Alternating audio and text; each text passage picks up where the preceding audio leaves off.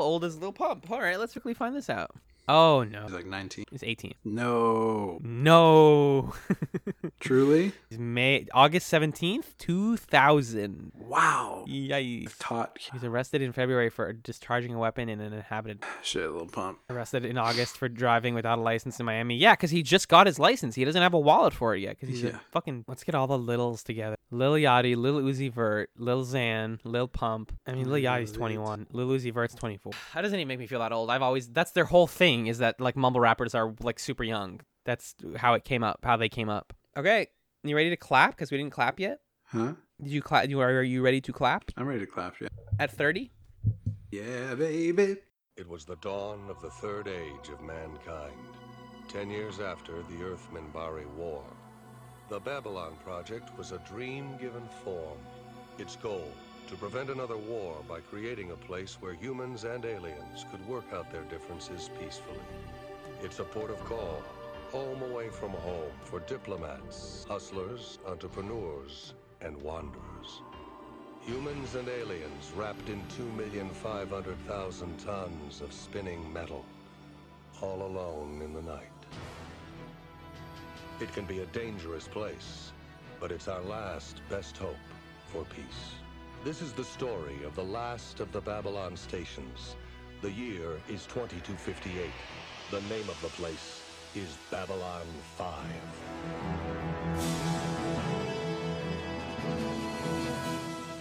Hello and welcome to Chats, a television podcast, season 6, Chatsalon 5. My name is Alan, and I'm joined by a man of infinite promise and goodness. It's Magellan. Aw, Yeah. You're you're beautiful. Wow. Thanks. I guess And you're all- right. And all of you listening out there in, in podcast land, you're beautiful too.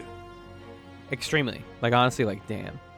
Um, this is a Babylon 5 podcast where me and my best friend Magellan watch Babylon 5 Oh yeah. two episodes a week. Oh, It's yeah. great. And in fact, this week we watched season one, episode 15, Grail, as well as season one, episode 16, Eyes. First, we're going to talk about Grail, which was written by Christy Marx, directed by Richard Compton, and it aired July 6th, 1994, and it takes place in July of 2258. And John, what happened in Grail? First of all, you're alive now. Oh yeah, I'm I'm I'm finally conscious. Yes. Yeah, you've you've been born by the time this these episodes. happen. Congratulations, me. Cool. Um, in this episode, a man comes to Babylon 5 asking the alien ambassadors for information that can help him with his quest to find the Holy Grail. A down below gangster gives security problems by mind wiping all who oppose him. Hmm. Hmm. Alan, what did you think of Grail? Nope. Next question. Uh, Sir, I have declined to respond. yeah, pass. Exactly right. Uh, Duh, come on, Babylon 5. You can do better than this. You can do better than this. Uh, I found uh, some reviews. I know we always do this with shows and we always forget that they exist, but uh, the A- the AV Club reviewed uh, Babylon 5. Um, and I found their Oh, yeah. their reviews of they actually they pair them up also, but they paired them up differently. So they paired up uh, uh, what was the last episode called? TKO with Grail, oh boy. And they were like, "Oh yeah, this is the roughest week of the whole show. We did it, guys." Oh boy. Yep. The thing about Grail is a couple things. One, uh, the whole like Jinxo and the like old wizard guy, Harry Potter British man plot, Mm-hmm. like for, it doesn't even feel like sci-fi. It's like I'm here to find the Holy Grail, and my sort of moral thing is about getting this guy to accept that he can be a hero, uh, and like I'm gonna Yeah. teach him that he doesn't have to be uh Be like like he doesn't have to be his nickname forever. Yeah. Um, and like live his own life and have all this stuff, and like that's fine, but not on this show. I don't really care about any of this. Uh, the only like tiny morsel of cool sci-fi stuff that I found was um, the fake Kosh that the villain of the episode brings in. This idea that if you didn't know when you're watching the episode, you're thinking, "Oh my God, Kosh is like sucking brains out of people in the down below, and like needs brains, and this like evil Southern guy is feeding him brains. That's crazy. Like we're finally learning about Kosh, Right. and then and it's not like 30 minutes into the episode before they're like, "Hey, is that Kosh?" And then they're like, "No, it's just like a nasty N64 cutscene that we put inside of Kosh's costume." right. And the the cool thing is that when Sinclair tells Kosh about it, and is like, "Hey, people are posing as you." Kosh goes, "Why?" And Sinclair's like, "To scare people." And Kosh is like, "Good." That's way scarier than if it was actually him. Right. He is Yeah. scarier than any possible impersonation. Um, Good. good. yeah, I didn't even pick up on it. I felt kind of dumb. But when uh, the demon thing talks, it's like, I need more brains. it like has a high, high pitched voice. And I'm like, wait, what? I guess, I guess Mm. Kosh has a high pitched voice sometimes. That's weird, I guess. But who cares? yeah. And then later in the episode, I'm like, no, no, no, no, no, no, no, no, no, no, no. Um, yeah, there really isn't. Again, just not a lot to grasp Here's for. I here's mean, my thing, man. hit me with your thing, brother. we watch you know we watch so many of these shows that start with this period of like monster a week plot a week thing Yeah. which you know partially that's just you're doing when you're doing this kind of show because things are written by different people there ha- in order for everything to get done you have to have episodes that don't necessarily connect to other ones explicitly. But like why is the central emotional arc of the episode shared between two characters who are Hmm. only on this episode and no others? It doesn't make any fucking sense to me from a storytelling perspective. That you're going to For a show that's about its characters. yeah, that you're going to introduce like this guy who's like a traveling monk Templar dude Uh huh. who's like perfectly calm and Mhm. respectable and this like totally paper thin scared of the mafia criminal guy who you know is going to turn it around by the end and they want us at the end of the episode when the guy's like no my name is is robert or james or whatever he said they want that to be a moment of oh my god Thomas, by the way. thomas yeah It's Oh my such God. a bad, like, cool name. Yeah. and that's like cut to black episode over no no you No, didn't no, make no, me feel any emotions because you constructed two stereotypes for me to watch for 45 minutes instead of the characters that i come to this show to watch Right. I, I know, like, we, whenever I comment, like, oh, this episode didn't have a lot of the doctor, this episode didn't have a lot of Delenn, I always have, uh, we get emails of people being like, oh, you know, the reason this one doesn't have them is because they're not important to this plot line, or like, we didn't need to see them this week. And sure, but like, don't replace that episode time with, like, Aldous Gajic and Jinxo. right like the unlucky nobody nerd. nobody's in it Yeah, basically, it's it's all about these characters who I just I just don't care about. Like Jinxo, and I think this is a combination of bad acting and bad directing. Is very unbelievable as this like scared schleppy like dork. i think the casting was just off Yeah, yeah the guy who plays Gal- Aldous, um, just not appropriate for a sci-fi show. Is like very it honestly, and maybe it's because I've been listening to a lot of the Shrieking Shack, but like is so Harry Potter with his like way that he speaks, and he's holding what looks like a broom, but it's really a st- like a ki- stick, like a cane, and his British accent, and his name is Yeah, Aldous, and it's like, why? What? Uh, what? Who? What were you thinking? Like you okay thinking? I think here's the thing is that if you're doing a a show like this where you're telling a long story Uh-huh. um where it's a a serial show instead of an episodic show yeah. or instead of a whatever you'd call that like an anthology or something hmm I think it is okay to do an episode that's about two side characters if their story is illustrative of some major event or theme of the world. Right. Like if you do, you know, like I'm sure that Battlestar Galactica had an episode, the new series had an episode about like somebody who worked on one of the ships to get a to give you a sense of on the ground level how do people feel about the Cylons? Or oh there's some intrigue or some unrest. And in that case it is helpful to have that perspective to later better understand our characters. But this guy is searching for the holy grail which is not something that's ever going to come back again. Hmm. that's never going to matter anymore. He And- also doesn't find it. he doesn't find it and like I don't know if we're supposed to believe it exists or what. And sure, it provokes an. The one part of it that I appreciated is that it provokes an interesting, like one minute discussion between Delenn and Sinclair, hmm where Sinclair's like, "Ugh, "This guy, this guy's full of shit. He's just looking for something that doesn't exist." And Delenn's like, "No, that's cool. That's good." Yeah. He cares so much about making his society better that he's willing to pursue something that might not even be real. He's devoting his whole life to this mission. That's that's an that's an interesting interaction between Delenn and Sinclair because it Yeah. helps you to illustrate the Minbari human differences. But it is not worth this nonsense plot about nothing that matters to no one. Um, do you want to know something kind of interesting about the credits of this episode? Yeah. So it was written by Christy Marx, and when I was looking at the Lurkers Guide, they were like, "Yes, that is that Christy Marx," and I'm like, "Wait, where have I heard that name before?" Uh, Christy Marx, actually, a pretty prolific writer on a lot of things in the 80s and 90s, most notably, uh, like GI Joe, Jem of the Holograms. She did an episode of TMNT, Mhm. uh, Spider Man and His Amazing Friends. Um, and she wrote a part of uh, the what's that video game Marvel Ultimate Alliance 2. okay. So she wrote for like Angelica Jones and Firestar. And then relevant to our interest, she wrote an episode of X Men Evolution. Which one?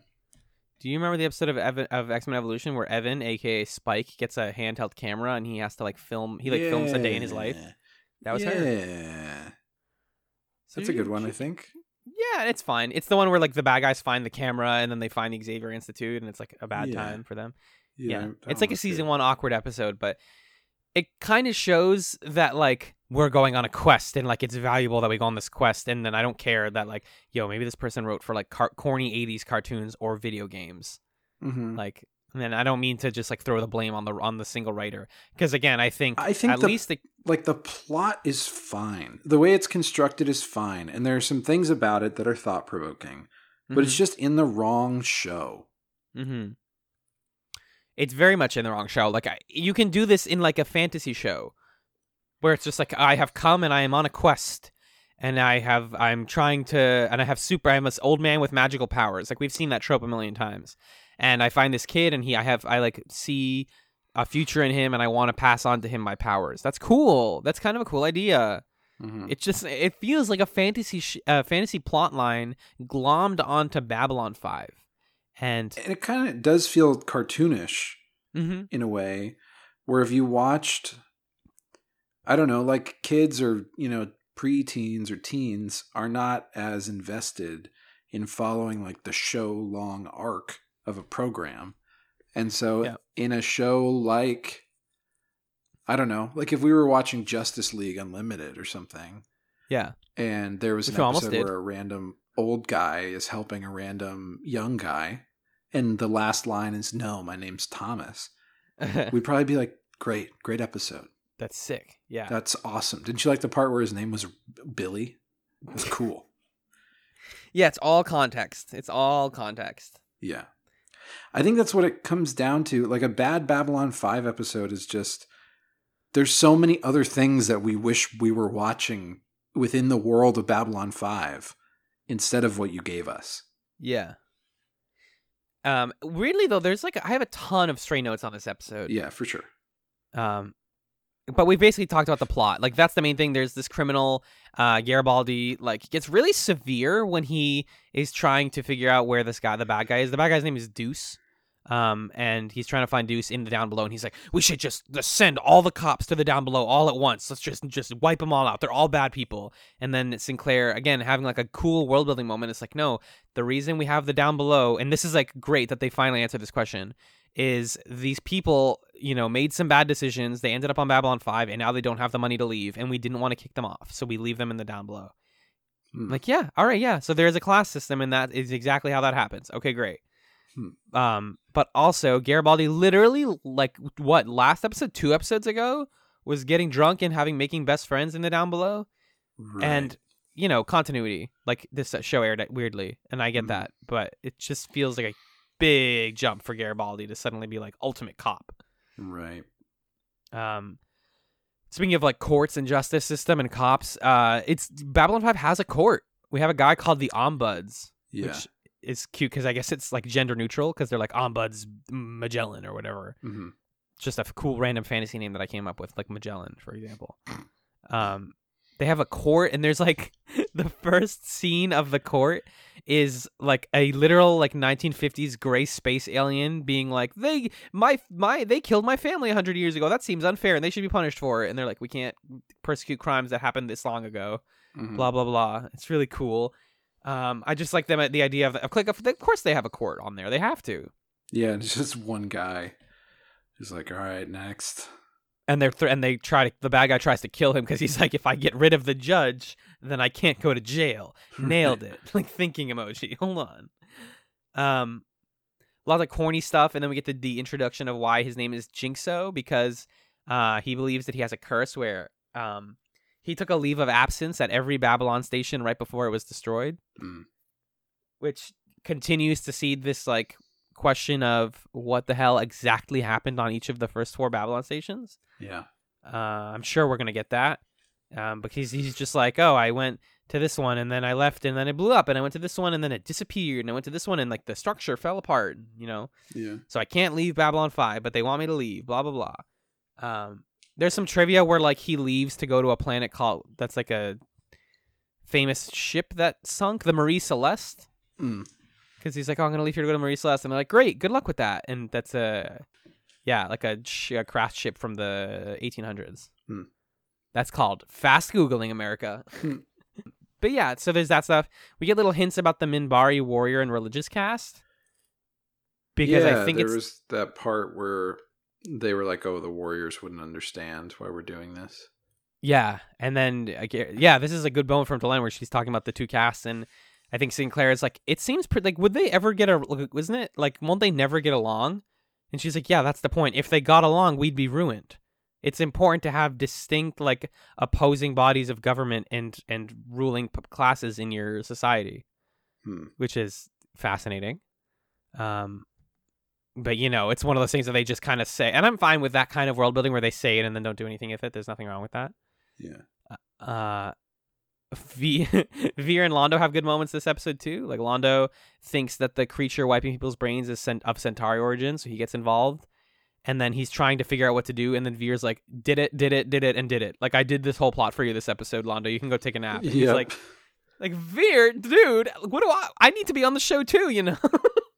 Well, also, yeah, Vir is like, "Oh, yeah, for sure. They want. They just want to know if we have something really valuable.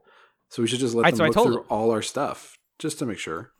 Yeah, I can't. I'm telling you, Vir Vir's gonna become the ruler of the Centauri, and he's gonna destroy the whole society. It's Yeah. gonna be so Yep. good. Yep, it's gonna be great. uh there is a lot of corny lines back and forth between Jinxo and Aldous. I hate that phrase, Jinxo and Aldous. Hmm, hmm, hmm. the you are a man of infinite promise and goodness. That was a guaranteed gonna call you that. Mhm. Um, see yourself for what you are, not for what others are trying to make you, Hmm. Which is good because you know he doesn't define himself by his bad luck, but other people do. So now he has to. He feels like, and yeah, and then the alien comes out of the the the Kosh suit. I guess it's not a Kosh. It's um, what's the race that Kosh is? Whatever they they are.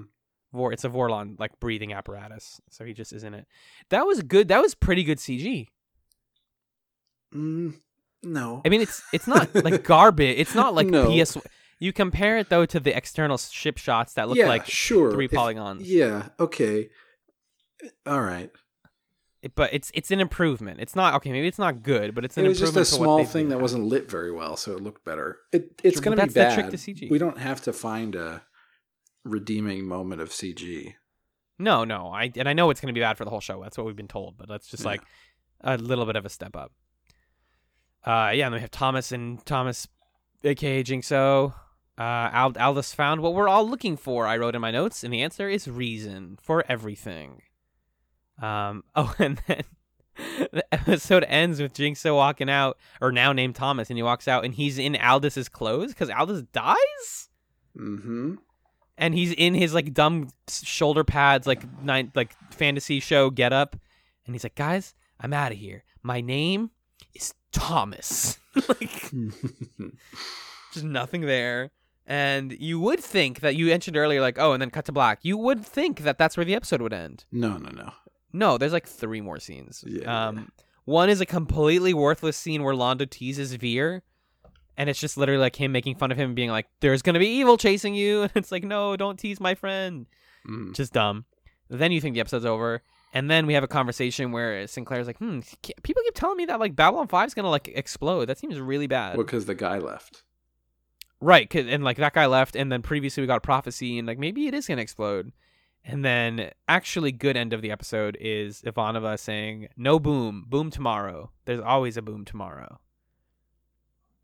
Just one of the, like honestly, decent line, extremely well delivered by Ivanova's Mhm. actress. Because it's funny, it's silly, it's a good stinger. It works. I think it works really well. Yeah. But yeah, guys, that's that's what we got. That's it. I got nothing else on this one. Mm, I don't think people will be that disappointed to know that we don't have a lot to say about one of the worst episodes of the show. And it wasn't like excruciating to watch. No, that's the thing. Is the show is good. Yeah. It was just it's just why. I know that you have better things to do. Exactly. Yeah. Because other shows like a bad Farscape episode, I think is bad. There are ones that are just a bad viewing experience.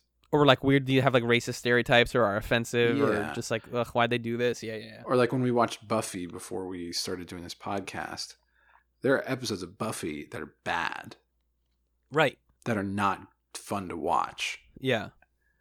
But this was like episode. it's fine. Yeah. It just it. I have no. There's no meat to chew on. I want. It's just empty. It's just a, it's just yeah. Yeah. going on here. We pick Babylon Five because we want this like deep philosophical sci-fi talk, It's which we've gotten. You know, meaty, narrative, character driven. Give me the crunch. Give me that crunch. I want that crunch, and you've given me some of that crunch. You give me a taste, and now I want a whole snack snack 'em. Yeah. But alas, not this Golly episode. gee. Uh, tell you what, John, let's read some emails and then we'll talk about a better episode. Heck yeah, let's do it. Our first email is from our friend Dax, uh, who in the subject line says, Hey, I have no expla- explanation for the huge font. I updated iOS and everything went to heck. Uh, it's fine. It makes it very easy for me to read on my phone, Mhm. actually. Yep. So thanks, bud. Greetings, Alan and Magellan. I'm hoping you were able to get through the awful TKO without too much annoyance. Hmm. It's pretty much one of the worst episodes, and I'm sorry you had to go through it. Wow, thank you. Uh, I got a bunch of my segments done this weekend, and I had time to rewatch one through eight and make notes on them. Hmm. Uh, he also discovered though that his Infection and and the Sky Full of Stars episodes are corrupted on his DVDs, Uh, so he's worrying that that might be like something that happens in that part of the season for every season that he owns oh. because he's they're like old DVDs. But you know, I would not feel bad about missing Infection. That's another bad one. Uh, he says I decided to move from the fractions I used uh, in the beginning to decimal points because math is hard for an old person. And this is relevant to us. He says, You asked about the episode order you should watch, and well, there really isn't anything wrong with watching the show in air date order. It certainly works in telling the story, but you mentioned how you prefer air date over, over air date order over fan made order lists. The thing is, Babylon 5 got a lot of interference from the studio. One of the examples is the air order. We've talked about this. The master list that JMS endorses is the way he intended it, and that's how it was planned. The studio said, We don't care, and aired it their own way because they could. Now, again, this won't be a problem if you watch the show in air order, but uh, the biggest discrepancies are character motivations, like the Garibaldi stuff, and you know questions like why is Talia having doubts about the Psi Corps one week and then she's gung ho the next week. So I think like that's where it'll become a problem. Uh, that stuff is not really a spoiler since you've already seen and questioned some of these mi- mistakes. Uh, I think another discrepancy is like why is Delenn returning from Minbar one week and not in the next one? Um, we have a big cast, so not everyone is going to be in every episode. So watch whatever way you want, and you'll get the whole story. All right. Uh, and he goes on to do uh, his sort of segments list, which uh, I would love to read for the audience, but they're like, ma- this is like an essay. And I read through all of this twice, Dax, because it's good stuff.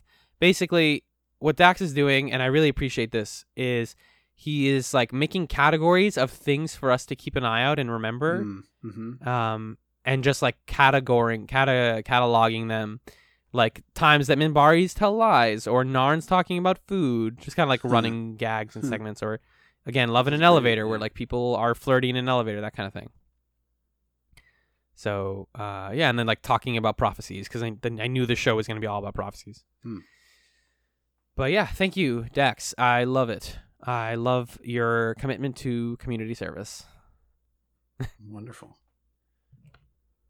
Um, our second episode this week is from Dan. Our buddy Episode or email? Sorry. Uh, email. email is from Dan. Dan says, One of the difficulties I've had in experiencing this rewatch with you is I find that you guys suck. You're terrible. And Wow, you wow. do everything wrong. I know. Tell me more about myself, man. Especially Alan. wow. Yeah. Be right. Preach. uh, no, you didn't say that.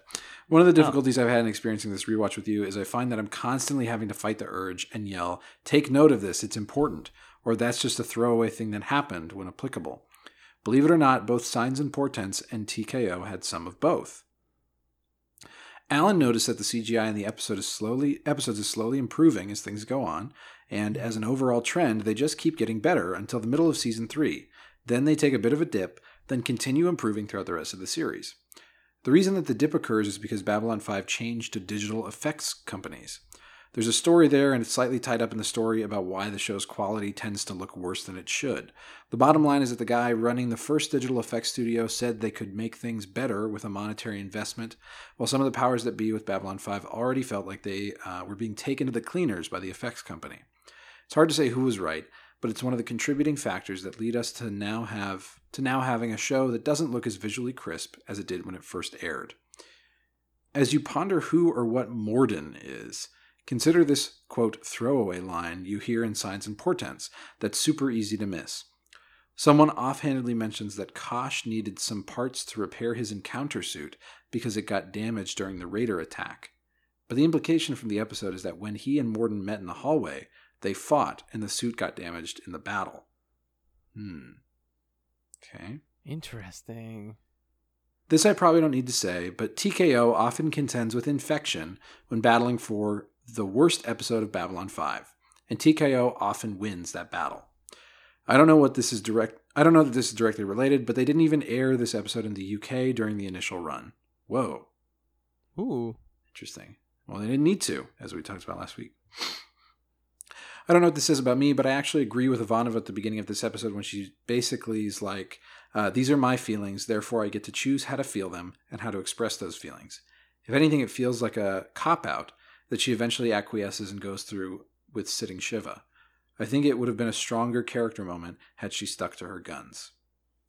Yeah, there's this thing with Ivanova that keeps happening, and I think we'll see this in the next one too, Mhm. where she like says something with uh, certainty and kind of stands her ground, and then these male father figure characters are like, "But you're just you're just like throwing a tantrum," or like, "But you're just not listening to your emotions."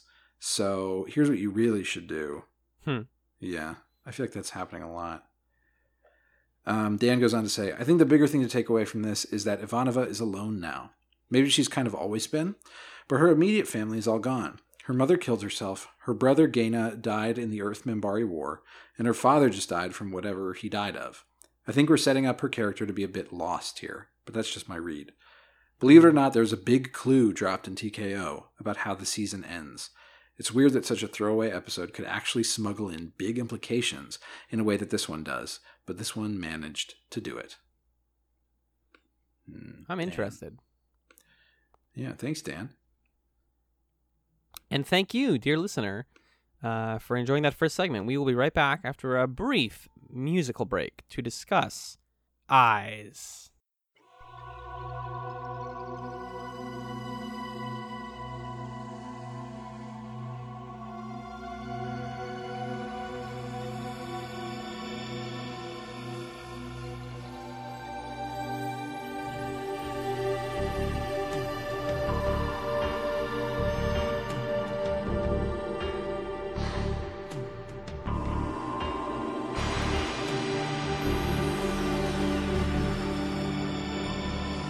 Welcome back to Chat Salon 5. The second episode we watched this week was season one, episode 16, Eyes, written by Lawrence G. DiTillio, directed by Jim Johnston. It aired July 13th, 1994, and it takes place in September of 2258. Alan, what happened in Eyes? Well, I'm glad you asked, sir. In this episode, Sinclair's decisions of the last year catch up with him when an internal affairs investigator arrives to test the crew's loyalty to Earth Force with the help of a telepath. Lennier shows great interest in, hmm. in Garibaldi's hmm. attempt at assembling a 1990s motorcycle. Oh God, I didn't realize that. It's vintage because it's from the 90s. Oh, I didn't even get that. He was like, "It's a Kawasaki Ninja," and I was like, "Dog, that's like modern. What do you do?" Oh, I get it now. that's so funny, actually. Yeah, so one of the best side plots so far. I love this motorcycle adventure. Everything about it is great. Uh, and you know, breath of fresh air from the last episode. I thought that the whole like Mr. Gray interrogation stuff was kind of cool. Yeah. hmm I think this is still an episode where both of us kind of left it thinking that didn't have to exist either. hmm But I appreciate it Pretty for good. existing. Yeah, well, because then again, from that like AV Club uh, article that I was reading, this is a type of sort of characterful serialized storytelling. yeah, Is the person comes on and references and talks about the past. right. It, it that's basically as much lore and, and world building as as is like telling me about the future or the universe around us Mhm. is being like oh this thing happened and we chronicled it and the government took note of it and we really and we're going to say exactly what happened and you're going to recall it and think about it and we're going to confront it At the very Um, least, it's nice to know that events matter in the show. That right even the silliest things came back totally um so you have these very sus- suspicious men. You have a telepath and telepaths are honestly like some of my favorite it's like some of my favorite stuff on the show is the telepath drama. Mhm. um and the sort of like undercurrent that Sinclair and Garibaldi just know and agree and accept that like yeah Psi Corps probably controls Earth Force. They probably control the Earth government and we just have to kind of deal with that. And that's like Mhm. something to consider. Because again uh Sinclair asks somebody from the government for help because he's like, "Hey guys, I'm being interrogated, and this guy's trying to kick me off my ship. Can you do anything?" And they're like, "It's an election Eh, It's just year." political, you know. And what he's really saying is like, if we went against Psi Corps, we would lose our constituents because they are our because they control us Right, with their mind yeah. powers. Mhm. So, yeah. Sorry. Um, Oh, it's there's a lot of there's a lot of cool world building though uh, across the board. We have that telepath. Um, is that Aaron? I can't remember their names. Oh no, the bad one is and I re- Ari Ben Zayn. Yep, that's a bad guy's name. person's name. So that's a villain's name, Ari Ben Zayn. Zayn is in general just bad because Arabs are bad. Um, except Zayn from what formerly from One Direction because he's gorgeous. Um, I agree. and then the other guy, I, I really like this sort of like telepath that wants people to like him, especially when he is trying to get Ivanova to like allow him to. yeah, it was a bit. cool. It was nice to see a different take on a telepath. That there are all sorts of people who enter Psi Corps for different reasons. Right. And he's like, "Hey, I know about your past. Oops, sorry, I know about your past, but like they give me files about you, and like I know about your relationship to these people. Like, oops, I'm sorry, I did read your mind because you thought really." He says, "Homegirl, you just thought really strongly about Talia." Anything up with that? Anything like Yeah. like really emotional between the two of you? And she's like, "No, fuck that. I don't know who that is." What did you? What are you telling me? Yeah. But he's very much like, "I want you to consent to it. I never want to do this without you being okay with it. I know why you hate it, hmm but it would really help if you let me just crack inside that noggin for like five minutes Mm-hmm. and just like look a little bit inside there." Um, and that stuff is good because, like you said, there's not. It's not like every Psi Corps is a fascist, garbage, evil person. Right. Some Like, people uh, think that they're doing it for the right reasons. Yeah. Because that's an important part of that sort of evil, that like government conspiracy evil, is like some people don't know that they're doing a bad thing or don't know why it's bad or are trying Yeah. to, you know, not be evil. Um, I'm trying to remember the name of the guy. Not the guy who's in this episode, but the guy who they reference. who's Oh, played from- by Walter Koenig. From the other episode? Yeah, I don't remember. uh, I wish I could. Bester. His name is Alfred Bester. That's right. Yeah.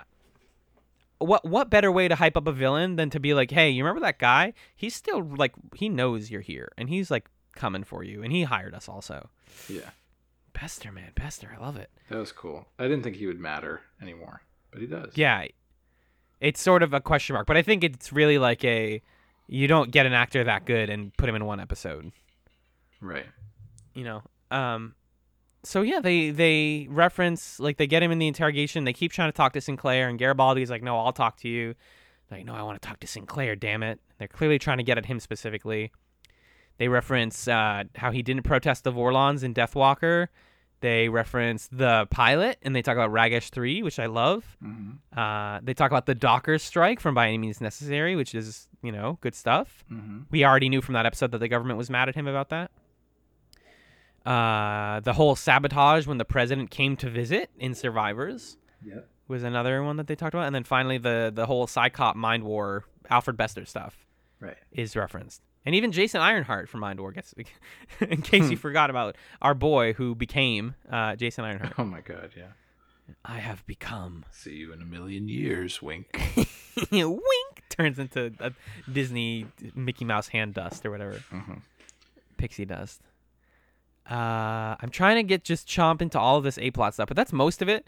Um, I noted here uh, Sinclair's superpower is the line I found a way to avoid the scans within the regulations.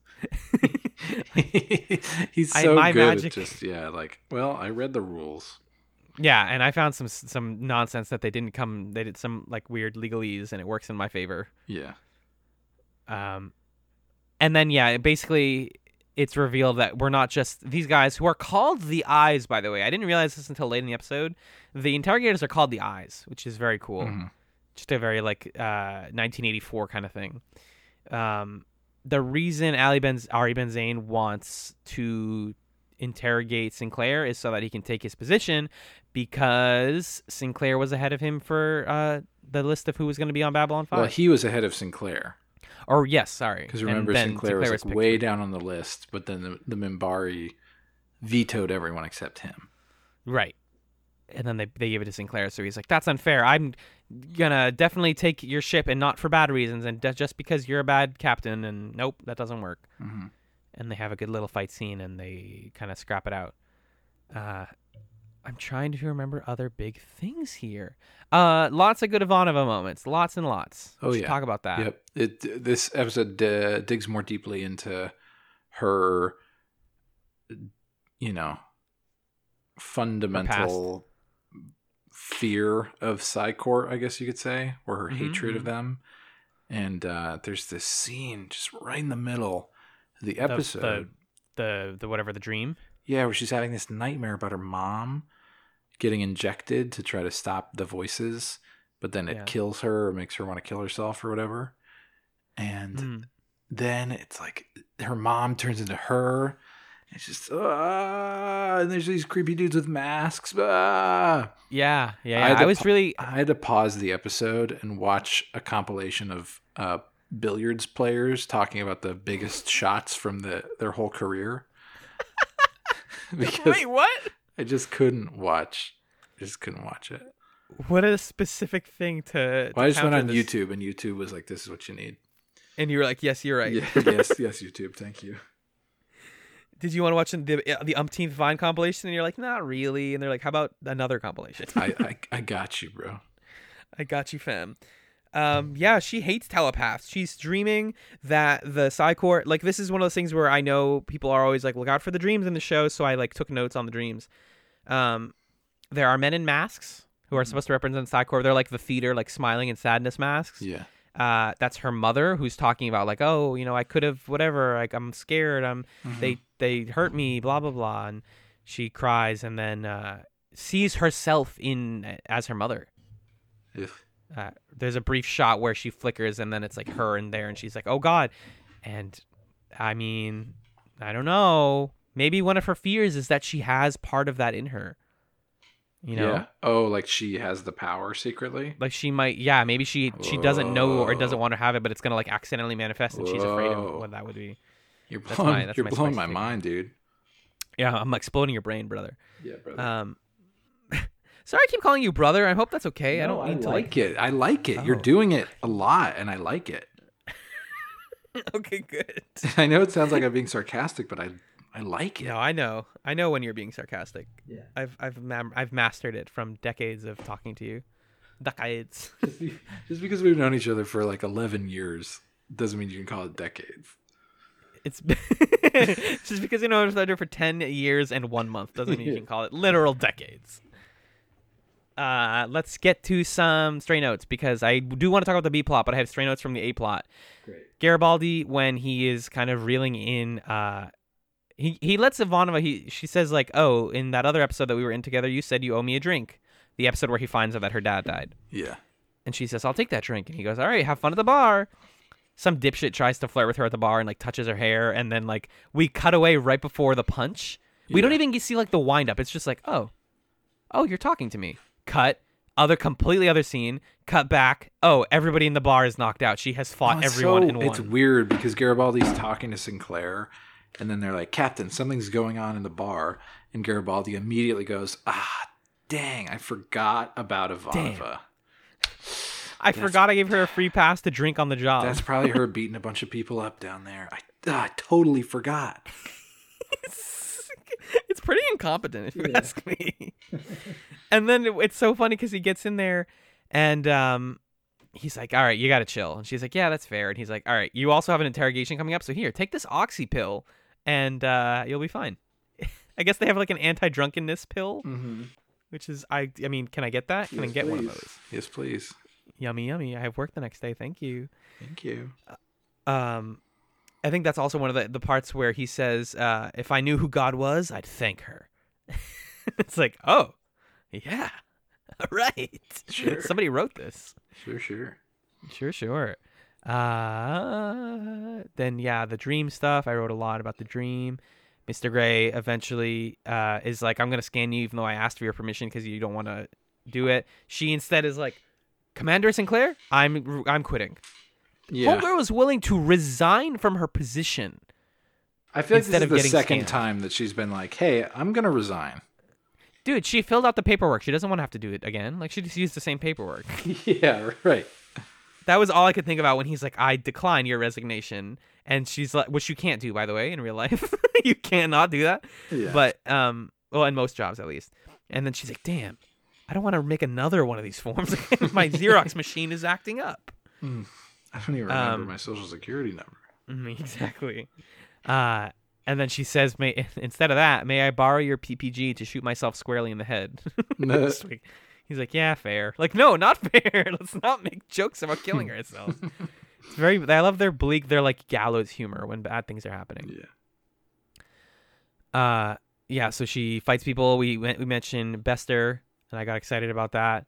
Uh, and then they have the big fight, and oh, the way that they win is uh, Mr. Gray uh, does a face turn, and he does pain telepathy.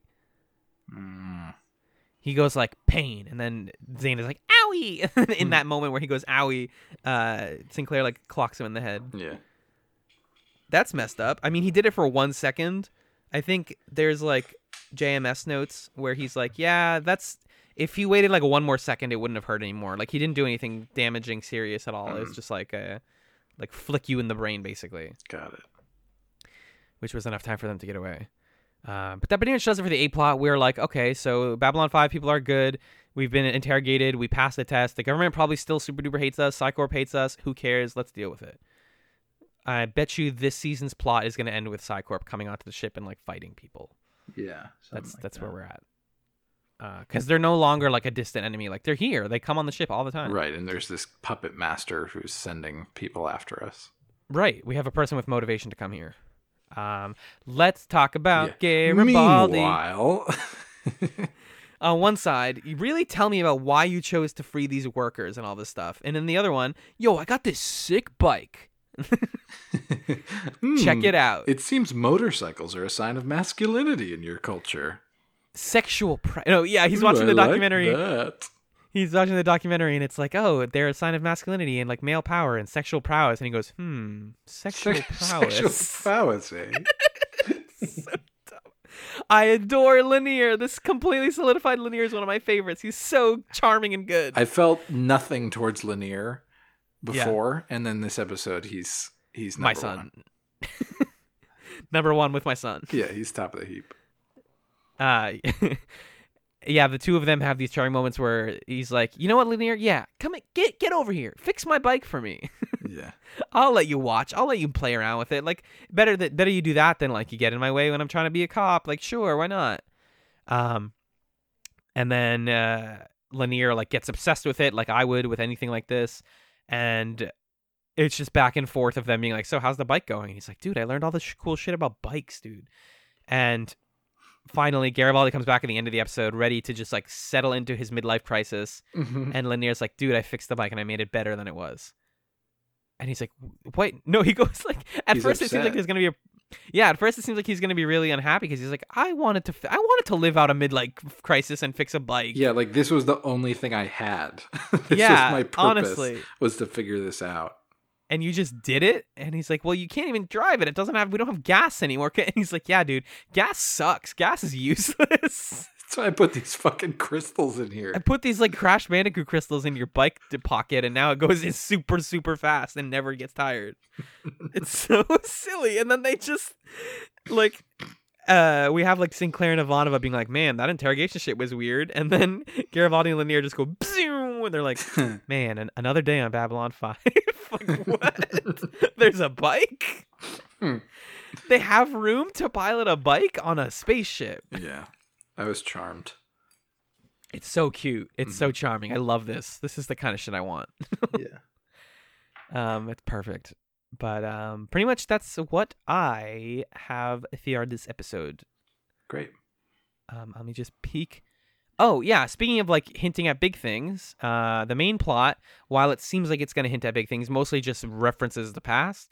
Uh, at the beginning of the episode, Sinclair, Ivanova, and Garibaldi uh, are talking about some terrorist attacks, specifically by a group called Free Mars, who are like a rebel group on Mars. And honestly, dude, it sounded to me like it didn't sound like background, like oh, this is just some fake names we made up. That sounds like a conflict that Yeah. we're gonna have to that they're seeding. There's a lot of like Mars talk on the fringes of things. Right. And Yeah. people working on moons of Mars and, and all this stuff. Like, yeah, Mars is gonna be an issue at some point in the show. And then this like pro Earth movement. Maybe there's gonna be a fracturing there. yeah, I love it. I'm into it. We'll keep our eyes on it. Yeah.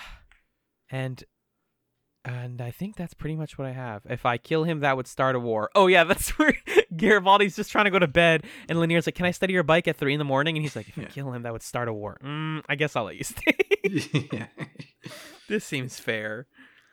Uh, and that is yes, that's all I got. So, uh, Magellan, do me a favor and Sure. tell me and tell the listeners what we're watching next week on Chat Salon Five. Well, fella, next week we are watching two more episodes of Babylon 5 Season 1. The first is Season 1, Episode 17 Legacies. A Minbari military leader's dead body disappears on the station. Oh, All right, intrigue. Then we're watching Season 1, Episode 18, which is part one of a two parter called A Voice in the Wilderness, Part 1. Remnants of an ancient civilization found on the dead planet Babylon 5 orbits could lead to the station's destruction. oh shit! Yeah. That's and scary. that's part one of a two-parter. So we're gonna be ending on a cliffhanger, folks. great. Just yeah, I I, I was like, mm, should we? But I I'm fine with it. I mean, Yeah. I'm, it's not like it's gonna be thrilling or anything. I have no idea how good these episodes are, and but we want to keep our episode length around the same. So just keeping it to two episodes will be good, and we won't, we won't have to split anything else up for the rest of the season if we do that. Cool. Uh, let's park this car here and then put it in reverse, and then we're gonna take it to the plug zone. Yeah.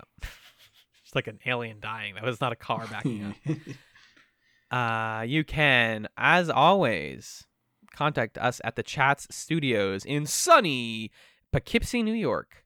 Um, by going to chatspod at gmail.com or at chatspod on Twitter. Um, both of those places are where you can get at us and follow us. And, uh, you know, of course, if you like the show, please leave us a review on iTunes. Uh, we'll do the same. Uh, if you have a podcast and you want us to review it, we can, you know, kind of share the wealth. And um, if you'd also like to share the wealth with us directly and not back to you, but to us, we will uh, gladly accept your patronage over at patreon.com slash chatspod. It's over there where you can get some bonus content. Uh, at $2 a month, you can get ch- commentary chats where every month we watch a movie and talk over it. And then every two weeks, we do for $5 patrons and above uh, chats nights where we just have a good time. Yeah. We just did a Would You Rather uh, episode of Chats Nights, which I think is going up around the same time as this one. So Mhm. good stuff. Um, Magellan, what is your chatsum for this week? Man, my chatsum for this week is a is a thing that Oh. you can go do, and it's Yum. it's going to a sit down eatery Mhm. and just eating eating alone. Yes, dude. I think that people don't like to go to a sit down place and eat alone because it's sad, and because And yeah, in theory, yeah. you know I walked into this diner today, and the the guy kind of lifted one finger and was kind of like one like two two for one like he didn't want to say it loud Yeah. because he didn't want to shame me. I was like, yeah, table for one. Sit me down. Fuck yeah. Give me a fucking menu. I'm gonna order a stack of goddamn pancakes. Get some fucking sausages, some fucking eggs on my plate. Oh my god. Mm. Healthy breakfast. and just just savor it. Give myself Yeah, a V8 juice and just savor it. yeah, it's we I feel like we're kind of running our mouths about the same thing a lot, but it's just like be okay being around by yourself, enjoy your own company, enjoy some good food without the judgment of others. Uh, go out there, try new things. These are like the, this is like the core of what a chatsum is. This is a good ass chatsum. And you get thank you. And you you eat at exactly the pace you want to eat. yeah, You can tune in and out of conversations around you. You can listen to the sounds of the restaurant because there's so many sounds yeah. in places. That's my hot take. Um, and then you just get to go when you feel like it. I know plenty of people who will go to diners just to study or like write. Mm-hmm. because most of the time they don't have a problem with you being there for a little bit, a little while, as long as you're ordering food. Yeah, buy a notebook, everybody. buy a notebook and go eat Chatsums. alone. Chatsums are becoming us turning into old people. That's, that's I'm fine. I'm fine with it. Get a crossword puzzle. Yeah.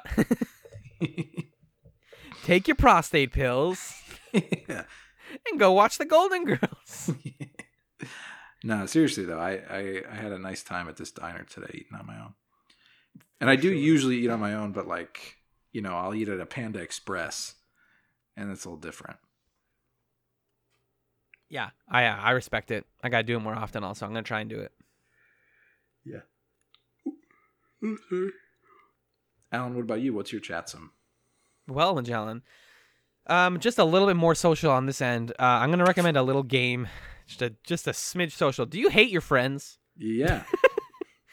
Do you wish you could fuck over your friends in a way that felt non-permanent but really satisfying? yes. Okay, you should check out this free phone game uh, called Subterfuge. Hmm. Uh, it's a strategy game where you and up to six of your friends at least um, play a game of tactics, espionage, and uh, just just betrayal. Really, Nice. um, you're controlling ships, you're moving them around, you're sending them to your friends and foes, you're you're starting wars, you're building mines, and you're trying to win. The cool thing though is subterfuge takes place over like real time. So you direct a ship and you say, "Oh, I want this ship to go to this base," and the game will tell you, "Okay, yeah, that'll get there in 48 hours. That'll take two full real life days."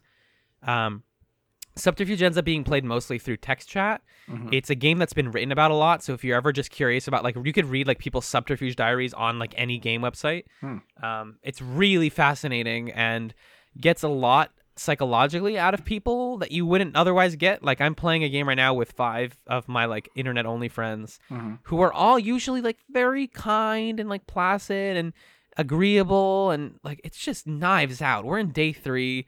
Hmm. I'm like Hmm. getting legitimately emotional about like people starting wars with me for no reason and like it start as once it starts to like extend beyond the game it gets kind of scary, but it's a really fascinating like bridging of social dynamics with gameplay. I Mm. think that's where I'm like so fascinated by it. Um so check it out. Get some friends together and just kind of uh, break those friendships. Great. Thank you so very much for listening to this episode of Chat Salon 5. Peace.